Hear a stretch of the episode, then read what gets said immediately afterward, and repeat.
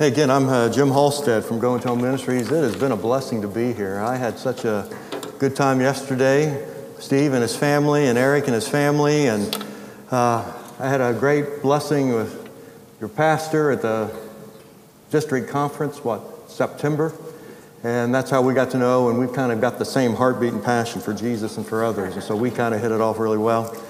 Uh, I've, I have pastored for over 35 years with uh, three denominations. I also was a special education teacher in Indiana public schools for 10 years. And um, I, I, retired from the pastorate uh, two years ago. I retired from teaching a year ago. And for the past year, I've been working full time for Go and Tell. I founded Go and Tell two years ago as a nonprofit. We seek to equip the church to share the gospel and make disciples. And in the past year, I've traveled from uh, Boston to Phoenix to Des Moines to Chicago to Cleveland to Jacksonville to Orlando. I've also, we, have, we train up and I work with 150 pastors overseas. Our material's been translated in Hindi in India, to Swahili in Tanzania, and we work throughout the world to equip people to share the gospel. And as I, as I share that, I, I've realized after I've retired from the pastor after 35 years, after teaching special ed for 10, I, I realized when Jesus said in the great commandment that the only thing that counts is loving the Lord your God with all your heart, with all your soul, with all your mind, and all your strength, and to love your neighbor as yourself, when he said that, that really, at my old age, that really sums up what it means to know Jesus. It's to love him passionately and to love others. And, and I think as a pastor, I not only learned that in the pastor, but I, I love being here in the school because I taught public school for 10 years special ed. I think I learned that more in, in education than anything else. Because you realize the only thing that matters is relationship with others. Now, I want you to think back to your favorite teacher. As we're in a school, think back of your favorite teacher when you were in high school or junior high and if you think of that person, I'm pretty sure you're not thinking of lesson plans or tests. You're thinking of what? Relationships. Someone who believed in you and who loved in you. And I realized when I taught special ed, that's the only thing that counts is having a relationship with others and loving them through Jesus. Now, just three years ago, I was teaching junior high in, in uh, New Haven, Indiana, and I taught, again, junior high special education. At the end of the year, I was a bivocational pastor. I was pastoring a Christian Reformed Church. I was teaching. Into the school year that year, I uh, looked at my students in junior high. I said, Oh, by the way, I want to let you know, I'm, I'm not coming back next year. I took an elementary job. I'm going to be going there. And I was touched. At the end of the day, my 20, 25 students in special ed made me a card. I actually have it in my car. And on the outside of the card, it says this We just want you to know that we're going to miss you. And when you opened it up, it said they would sign their name and they all wrote your favorite student. Because I told every student, you're my favorite, but don't tell anybody.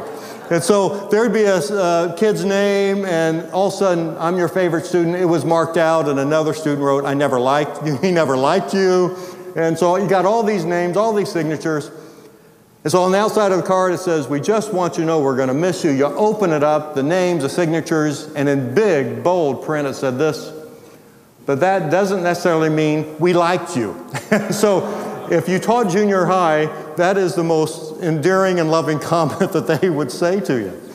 But I also, I, I retired a year ago from teaching special ed, and I, my last school I taught at was an inner city school in, in Fort Wayne and 700 students. You're going to be shocked at this. We had 300 Burmese students. We had five Burmese translators, two Spanish translators, free breakfast, free lunch, and uh, it was a much needy, needy area.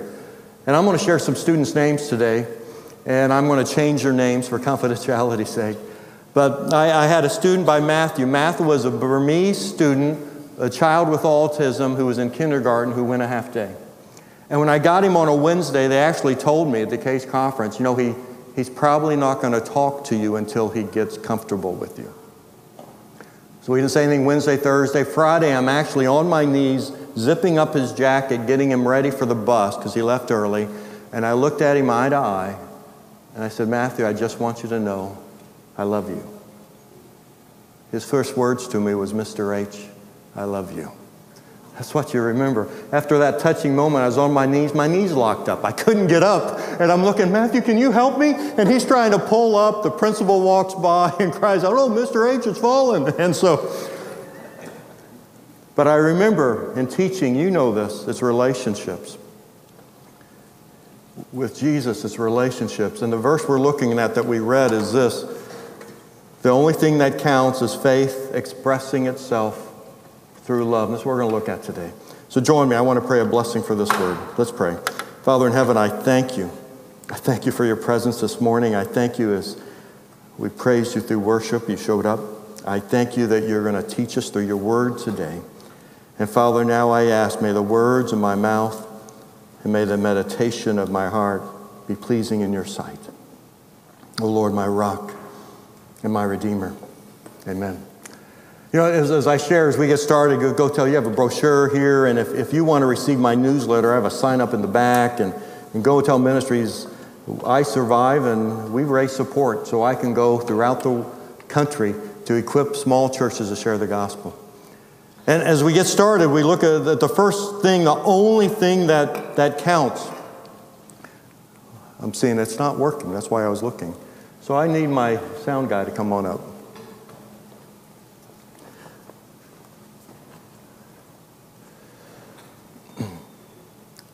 So we're on the, the third slide. All right, we're right there. And you're going to have to stay up there. And I'm sorry, but you're going to have to stay awake. Okay. All right. The only thing that counts. You know, when you think the things that count, I just, again, this past month I did a funeral. And when you do funerals, you begin to grasp as you attend a funeral what matters in life, right? What's important to people. Whenever I perform a funeral, I, I always share Ecclesiastes 7 2. It's better to go to the house of mourning than a house of feasting because death is the destiny of everyone, and the living should take this to heart. And when you go to a funeral, you really reflect on your life, don't you? Of what's important. What's important in my life? And I, I just want to ask you a question as we get started today. If you found out today, right now, you had 24 hours to live, what would you do? You have 24 hours. You know, as you begin to think of that, I'm pretty sure you wouldn't play Powerball. you begin to think that you only have 24 hours to live. What do you think of? You think of relationships. You think of who do I want to call to maybe say that I love you one last time? Who do I want to call to maybe to reconcile and, and to help? Who do I want to call to maybe ask for forgiveness and encouragement? Who do I want to hold that one last time? And you begin, when you go to a funeral, to think what is important, what really counts. And probably the question is, is not so much what would you do if you only had 24 hours to live? Maybe the question is, is we need to live every day as if we only have 24 hours. But you know, when I ask you that question, what would you do if you only had 24 hours? I, for honest, I don't know what I would do, but I do know someone who did know. And that was Jesus. And I think I figured this out. I got it. I think I got it. I got it. What did Jesus do? You know, the night he was betrayed, at the Last Supper, he said this. What does it say? It was just before the Passover feast. Jesus knew that the time had come for him to leave this world and go to the Father. And loving, having loved his own who were in the world, he now showed them the full extent of his love. The evening meal was already being served, and devil had already prompted Judas Iscariot, son of Simon, to betray Jesus. And Jesus knew that the Father had put all things under his power, and they had come from God and was returning to God. So he got up from the meal, took off his outer clothing, wrapped a towel around his waist, and after that he poured water into a basin. He began to wash his disciples' feet, drying them with the towel that was wrapped around him. Jesus knew it was under 24 hours he had to live. And what did he do? He washed his disciples' feet. Did you ever think how he did that? You know, I don't think if it was Cal, he just went down and washed his feet and he looked at the feet. I think he had eye contact with every disciple. I think he shared his love for them, his passion for them, his encouragement for them. he shared his heart to every disciple. And Jesus modeled that for us. You know, later on that night, he goes, A new command I give you, you must love one another. As I have loved you, so you must love one another. And all men will know that you are my disciples by what? By loving one another. You know, he said that. He goes, that later, he goes, said, What? Now that I, Lord your God and teacher, have washed your feet, you should also wash one another's feet. I have set you an example that you should do as I have done for you. You know, when, when we talk about Go Tell, going around equipping people to share the gospel, most people think what that means is, you know, going out to the pier and standing on a soapbox and preaching. That's not what I think of. What I think of equipping you to share the gospel is that you will bloom where God has planted you. That I firmly believe God is sovereign. He's placed us not only exactly where we need to be, but He's placed people in our life that we need to reach. It's beginning to pray for those neighbors, the coworkers, the family members, people you see at the coffee shop, the people you see in your sports league, the people that God has placed in your life, and you begin to pray not only for their salvation, but you else you love them, you wash their feet. That's why I told you I taught at the junior high school. When I taught at the junior high school, this was just three years ago. I was a special ed teacher junior high. My first day of class, I'm gonna, I had a student, I'm going to call him by the name of Adam. I got Adam. Adam was a 6'2 African American kid, eighth grader, 6'2, 190, looked like the purest athlete I've seen. I mean, just a great athlete. I got my picture with Anthony Davis picture out there. I was all excited. My son's a college basketball coach. Stuff basketball excites me. And I, and I, I got Adam, and I saw him that first day, and I asked him, "Hey, do you play football?" Because we started school, it was like August 10th, the start of the year, and he goes, It's funny you should ask, Mr. H. The football coach has already asked me three times if I'll go out. I go, Well, no doubt. And I start talking to him that week, and I find out he comes from a broken home. He lived with his mom, had several siblings and cousins, and he never was on a team ever in his life because he had to help with the family. And during the week, he shared with me, Oh, Mr. H, I've always wanted to be on a team.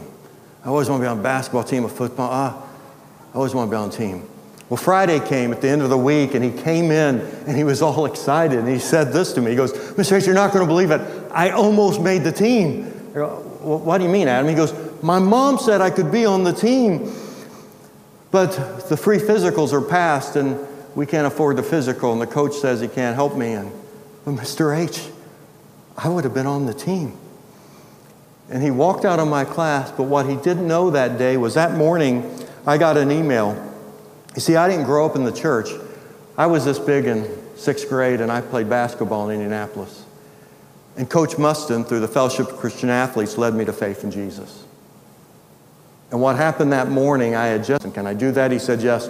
So they ended up doing that Monday. Adam came into my classroom all excited. Mr. H, you're not going to believe it. I'm on the team. I'm on the team. Someone told the athletic director they believed in it. They paid for the physical. I got the physical today. Uh, tomorrow, I go to practice and I have a game on Wednesday. And I'm like, what? You're playing on Wednesday? yeah, I'm going to be in a game. I'm going to be in a game. Well, guess who volunteered to be on the chain gang for that football game that Wednesday? I was holding the 10, 10 yard marker.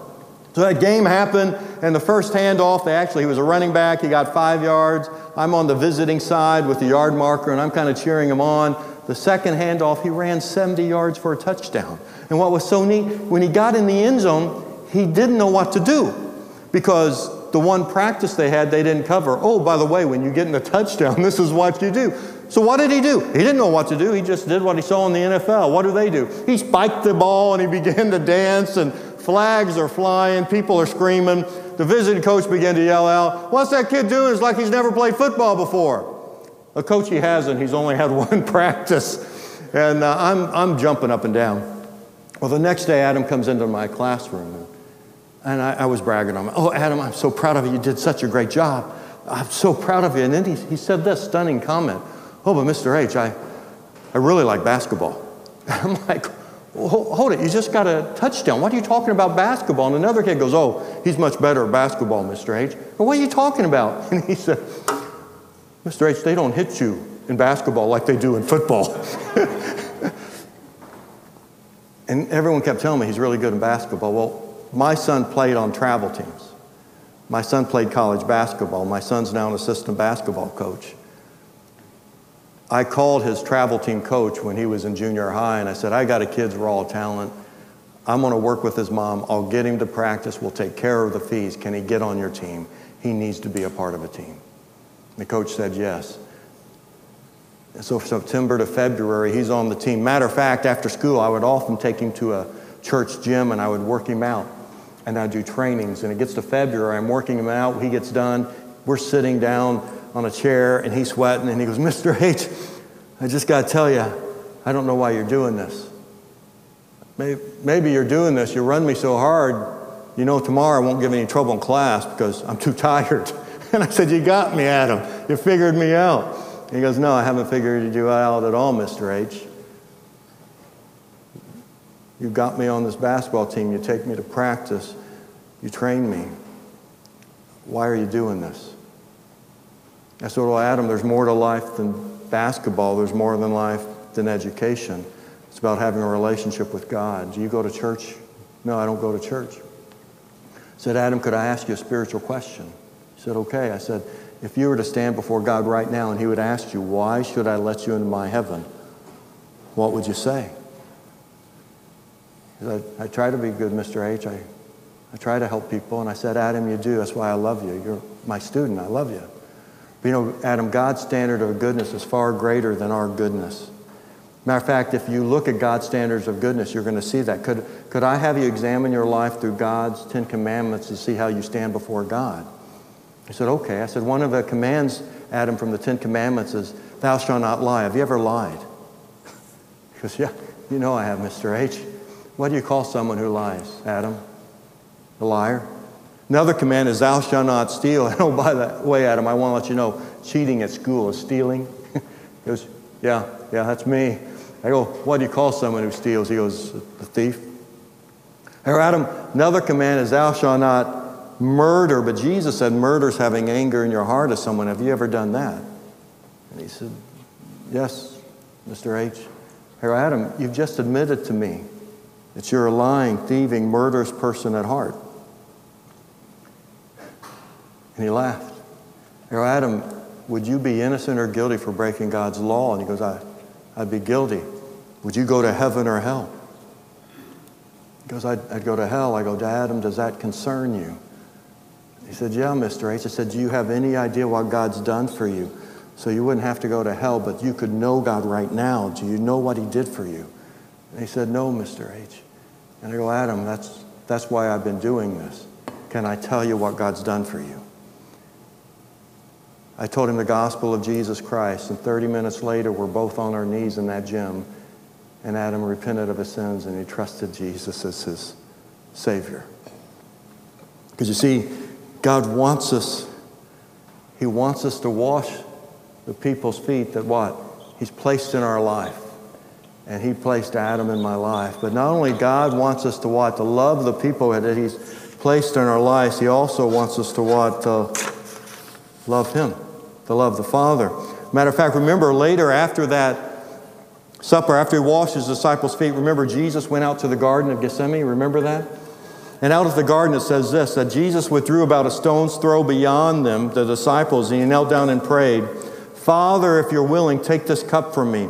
Yet not what my will, yet not my will, but yours be done. Jesus sat late night, prayed, Father, not my will, but your will be done. You know, in the past two years with COVID, with life in America that's changed, have you been praying that, God, not, not my will, but your will be done? Father, I don't know what's happening with finances or my job or my family, but Father, that doesn't matter. It's not my will, but your will be done. Several years ago, I, I shared last night at the, the table, I, I had left a Christian Mission Alliance church in 2006. We had a disagreement philosophy, and, and I resigned. And when I resigned, my wife had just overcome brain surgery. She's a stay at home mom, she doesn't work. I had a senior in high school, I had two upper elementary kids, and I had no job. You ever been there? And I'm just praying, God, I don't know what to do. And the coach called me. I told you Stephen was in upper elementary, fifth or sixth grade. And the coach says, Hey, we got a tournament the next weekend after I preached my last sermon. We got a tournament the next weekend. You want to go? And I'm like, Well, I, I don't have anything else to do. I'll, sure, I'll go. And I'm driving from Fort Wayne to Chicago through 33 through Merrillville. There's not much on that road. And so what am I doing? I'm praying. And when I'm praying, what am I praying? God, help me. I, I don't, I help provide for my family. I don't have a job. I don't know what the funds. I don't know what's going on. And my son's in the back seat and I'm praying and I'm driving and he's watching a DVD player. I didn't hear God's voice, but God nudged me and he nudged me and he said this, I want you to look at your son. And so I, I looked in the rearview mirror while I'm driving, and when I see him, he's watching a DVD player, and the Lord impressed upon me this. He said, Jim, your, your son doesn't know where Merrillville is. He doesn't know the hotel he's staying at. He doesn't know the gym they're playing at. He doesn't know where the team's meeting. He has no idea how his food's going to be provided.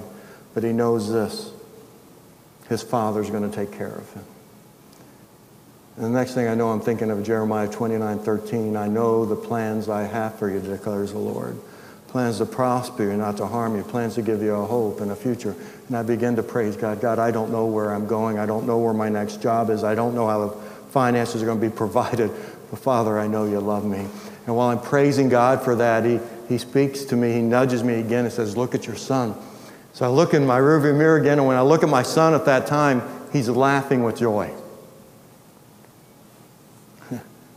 And the Lord nudged upon me this truth Jim, there's one thing I want you to do.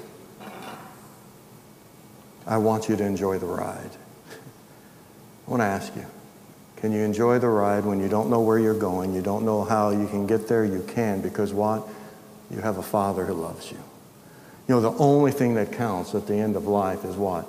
You have a relationship with God and the relationships you have with other people. But not only that, it goes on to say in Galatians 5 6, the only thing that counts is what? Is faith expressing itself through love. And this just isn't faith. I think in our world today, in our culture, especially American culture, people have what? Faith and faith. Faith that things are going to work out. It's not faith in the person of Jesus Christ, that He died, He rose from the dead. It's not faith in Jesus, it's faith and faith. Proverbs says this there's a way that seems right to man, but in the end is a way of death people have faith, and you can be sincere in your faith that things are going to work out, but you can be sincerely wrong. I just read this past summer in, in the country of Colombia, people were bungee jumping.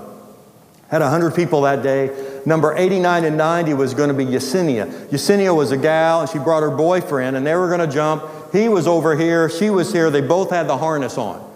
And they attached the bungee cords to him, and the guy who was running the show gave a thumbs up to him that was his turn to jump, and he said the thumbs up. Then he looked at his girlfriend and gave the thumbs up.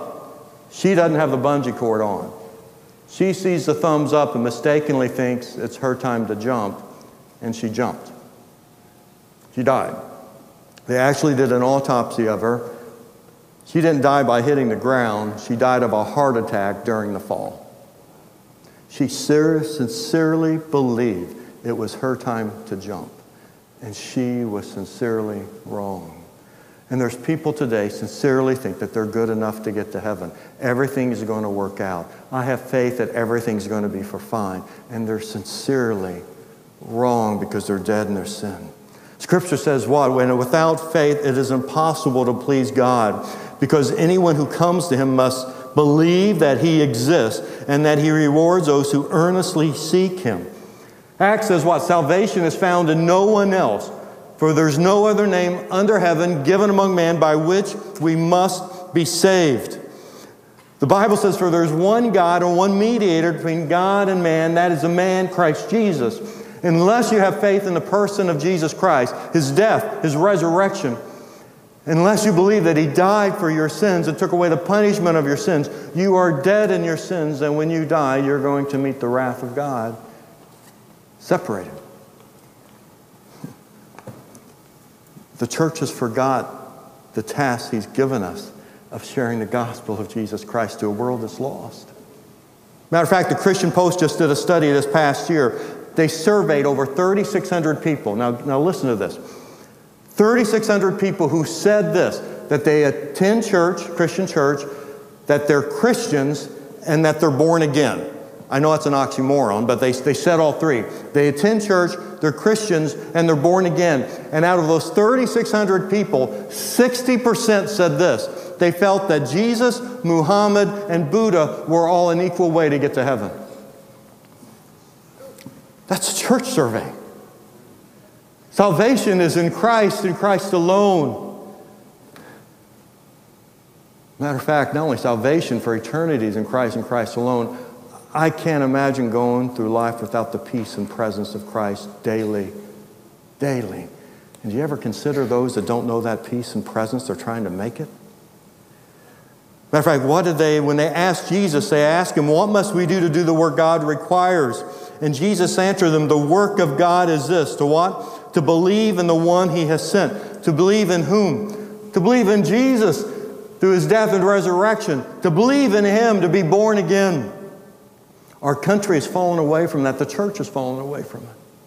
Matter of fact, I was in Boston literally a year ago doing a Go and Tell weekend, and after the Go and Tell workshop on a Saturday, we did this. They actually gave me the Freedom Trail. If you've ever been to Boston, walk the Freedom Trail, and we walked past Harvard University and had a great afternoon. I kind of joked with the guy. I thought, You're trying to kill me? I mean, I was dead tired later that night.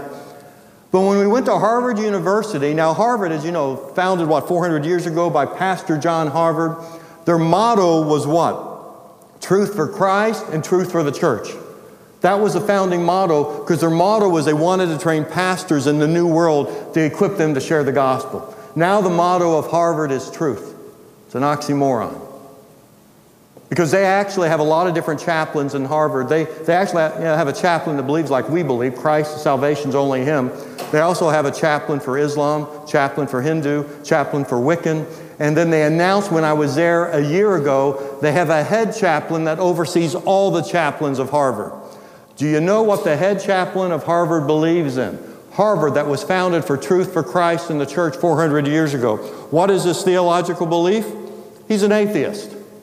He wrote the book, Doing Good Without God. As I walked by that school, how far our country has fallen from the gospel of Jesus Christ. And often of us that are in the church, we forget that people outside of the church, they literally don't know the gospel. They don't know that Jesus died on a cross for their sins and that God loves them. But God demonstrated his love for them in this while they were yet sinners, Christ died for them. First John, it says this, and this is his command what? To believe in the name of his son, Jesus Christ, and to love one another as he commanded us. To love each other, to share the gospel of Jesus Christ. Do you grasp that those that God has placed in your life, have you ever begun to pray not only for their salvation, that they would know Jesus? That's the goal of our faith is the salvation of our souls, but they would know the peace and the presence of Christ right now that you're walking in. You know, Elon, Elon Musk has been in the news a lot, right? He made a comment because he thought about, he was worried about his thoughts about dying this summer. A, a Muslim, and Imam wrote this You don't need, you won't, day, you won't die before your day, Elon. Anyway, you're a unique figure in this world. I'm only wondering one thing. As a genius, haven't you figured out that there's a great creator of this world yet? If you did, make sure you confess this before your last heartbeat. Uh, Christians should be saying that. You know how he responded on Twitter before he owned Twitter? Thank you for your blessing, but I'm okay with going to hell. If that is indeed my destination, since the vast majority of all humans ever born will be there. He's exactly right. The vast majority of humans ever born are going to be there. Everyone is destined for hell. Everyone is dead in their sin, but he does not know the hope of the gospel of faith in Jesus Christ. See, the only thing that counts is faith in what? In Jesus. And only that, this verse, the last part is what? Expressed through love. And they'll know we are Christians by our love.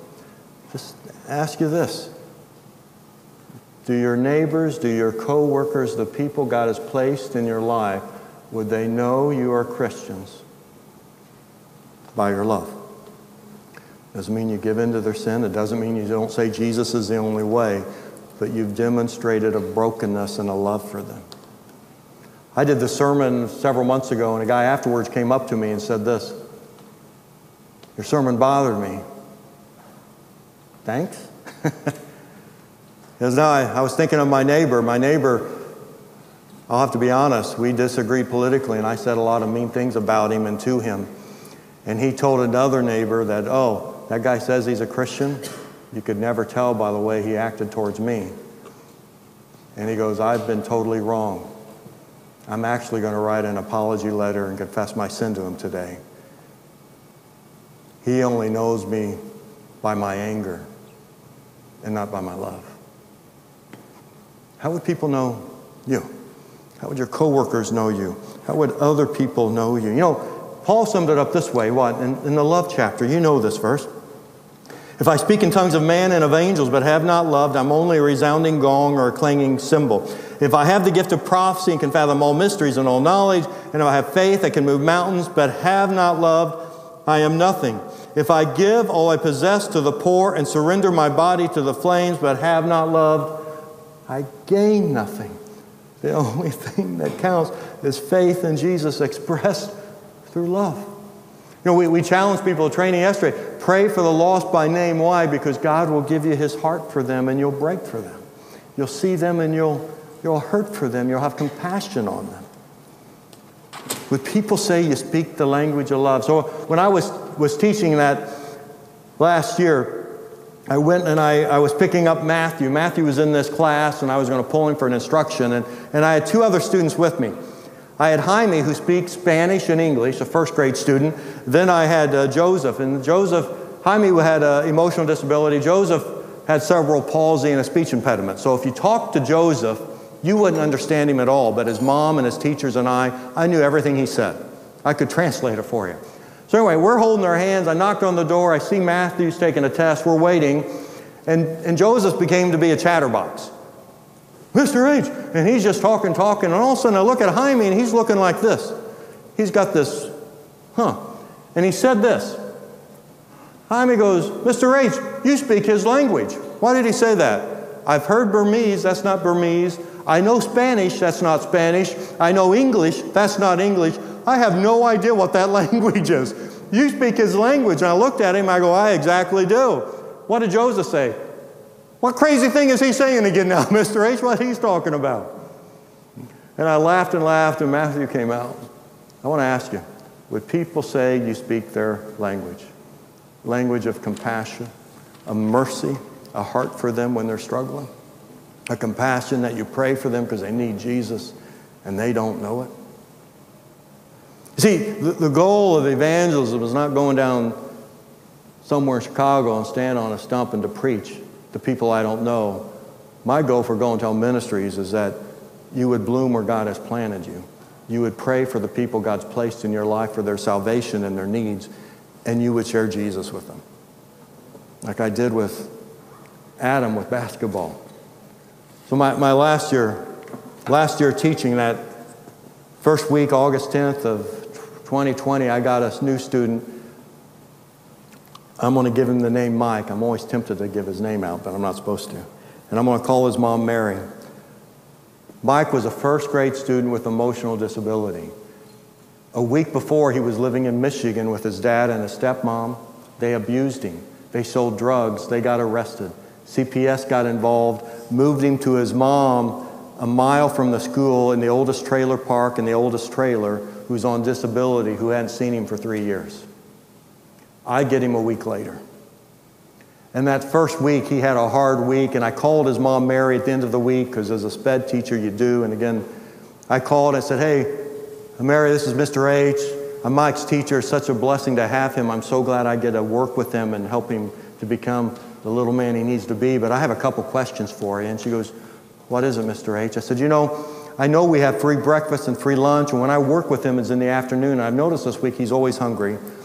So what I've done, I've just, I eat lunch with him and I share my lunch with him. My question is this I know you're on disability. Are you needing help with food? Yes, Mr. H. I said, You know, notice something else, Mary. I know you're on disability. You just got him a week ago. And I know there's a lot of weird things that happen with CPS, but he's worn the same pants, the same socks, the same underwear, and the same shirt all week. Do you need help with clothes? And she said, Well, Mr. H, I didn't think the school helped. I said, You know, Mary, the school does help some. Stay on the line. I'm going to have you talk to someone, but I'm, I'm not only known as Mr. H, but I have another title. The title is Pastor Jim, and Pastor Jim helps. So let me ask you this. How about tomorrow? I'm going to come to your house and I'm going to bring you a couple bags of groceries, a couple bags of clothes, and I'm just going to do that every other week for the school year. Is that okay with you? She started crying on the phone. I went, and, and again, it's a public school. I told my, my principal, oh, by the way, I just want you to let you know I'm doing this and I'm not wearing my school ID. I'm wearing my pastor shirt, but I just want you to know. So I started to do that in August. September, I go and I'm doing it again into September. We go to the house and the refrigerator broke. I had a gallon of milk. My wife and I, we found a used refrigerator that day and we delivered it to him. It got to be October and I go and I'm sharing food and, and I'm asking about Mary's church background. She has a ring that says Jesus on it and she told me that was her mom's ring, but she had since passed. I shared the gospel with her, but it just went over her head. She didn't get it at all. And she said this to me Mr. I think it would really help Mike if he went to church. Could he go to your church? Well, my church was like 14 miles away. But Pastor Rick was literally a mile from her trailer, and I called Pastor Rick. He visited Mary. He shared the gospel with Mary. He invited them to church. His church began to help him. It gets to November, and Mike is spiraling out of control. He's having emotional outbursts. He's being upset. And we decide as a case conference, if you're familiar with special ed, he needed to go on a reduced day. He couldn't make it a full day. And so on a Tuesday, we had a case conference mid November. She agreed. It was around a, two years ago today. And on a Friday, I called her. I said, Hey, Mary, I got all the paperwork done. If I come after school today and you sign the paperwork, the special ed bus is ready to pick him up a little bit later, take him home a little bit earlier on Monday. Oh, by the way, I have some groceries. Could I come by today? She said, Sure, Mr. H, thank you so much. She signed the paper, thanked me so much, and Monday came. And I think that was the first day Mike missed from school that day, that year. And, and as you're teaching, it's just so crazy, you're so busy. End of the day, I got called in the principal's office. And I just want to let you know, as a 60 year old male getting called in the principal's office, you're scared. I got called principal's office. Now, my principal was, is a believer. She looked at me and goes, Jim, I'm so sorry. I should have told you this before because of Mike. I know you've done so much. I've told his other teachers. I'm sorry I didn't call you in. I don't know how to tell you this. Sit down. I'm just going to tell you. I don't know how to tell you this. Mary died yesterday. There's no family involved. CPS moved him to another county. You're going to never see him again. Are you okay? What? Same thing. She looked at me and she said this Are you okay? This is literally what I said to my principal. Renita, Mike was hungry, I fed him. Mike needed clothes, I clothed him. The refrigerator broke, I got him one. I shared the gospel with Mary, and I sent another pastor who shared the gospel to Mary and offered to take him to church. When I stand before God on behalf of Mary, I think I'm going to be okay because I don't know what more I could have done to share Jesus with her. She goes, Oh my, no other teacher has said that. I said, Well, Renita, when you asked me if I was okay, I just assumed you meant before God. And she smiled and goes, And Mr. H, that's why we love having you as one of our teachers. Go and tell exists for one reason the church is not okay today. The church is not sharing the gospel of Jesus Christ and fulfilling the one command he's given us to do, fulfill the Great Commission. The church is not known of loving other people in their need by sharing in deeds to help them, and the church is surely not known of sharing the gospel of Jesus Christ when 80 to 90% of the church has never shared the gospel ever. When a survey, last survey showed of Christians' prayer habits in the church, more people prayed to win the lottery than they prayed for their neighbor's salvation. The church is not okay today. Because there's going to come a day that we're going to stand before God, and what did Jesus say in Matthew 25? Then the righteous will answer him, Lord, when did we see you hungry and feed you, or thirsty and give you something to drink? When did we see you a stranger and invite you in, or needing clothes and clothe you? When did we see you sick or in prison and go visit you? The king will reply, I tell you the truth. whatever you did for one of these least of these brothers of mine, you did for me. See, the only thing that counts when we stand before God is do we have faith in Jesus and was it demonstrated by our love for others? It's the only thing that counts. You know, I started the sermon by asking if you only had 24 hours to live, what would you do? Maybe the better question is again, maybe we should live every day as if we only have 24 hours and be known as people who what? Who love God with all of our heart, soul, mind, and strength. And love our neighbor as ourself, because the only thing that counts is faith expressing itself through love. Close with this. C.T. Studd was a missionary. He was the Michael Jordan of cricket in England 100 years ago. He gave up all his riches to share the gospel. And he said this Only one life will soon be passed. Only what's done for Christ will last. I pray that together we would encourage each other to love God with all of our heart, soul, mind, and strength, and love our neighbor by sharing the gospel in deed and in word. Let me pray. Father, we thank you for your truth. We thank you for your grace that you've demonstrated to us.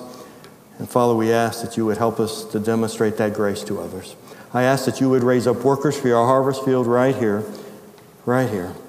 That wherever you've placed us, Father, we would pray for the lost by name that will bloom where you've planted us by sharing the gospel in deed and in word for the glory of your name and for the salvation of souls. In your name we pray. Amen.